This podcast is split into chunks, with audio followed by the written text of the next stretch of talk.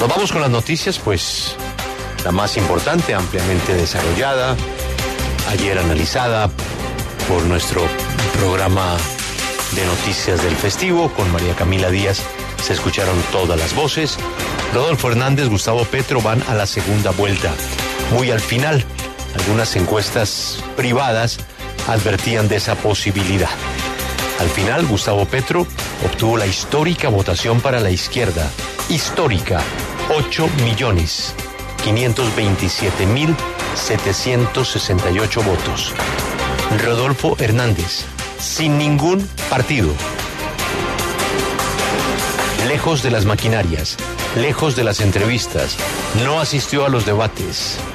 Se limitó a dar declaraciones por los canales digitales.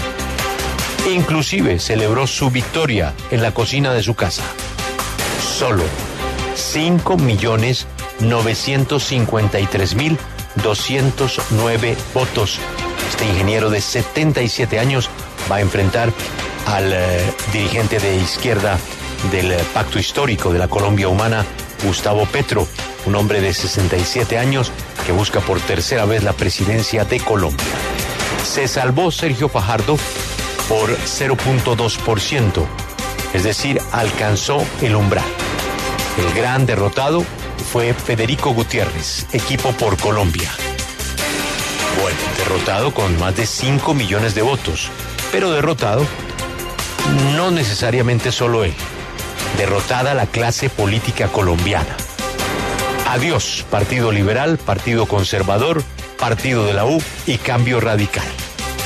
Tendrán su representación en el Congreso, seguramente serán eh, eh, importantes protagonistas, ya imagino que en la oposición no tendrán cara a esta hora de ir a pretender sumarse al proyecto político de Rodolfo Hernández. Los expresidentes, adiós. Adiós.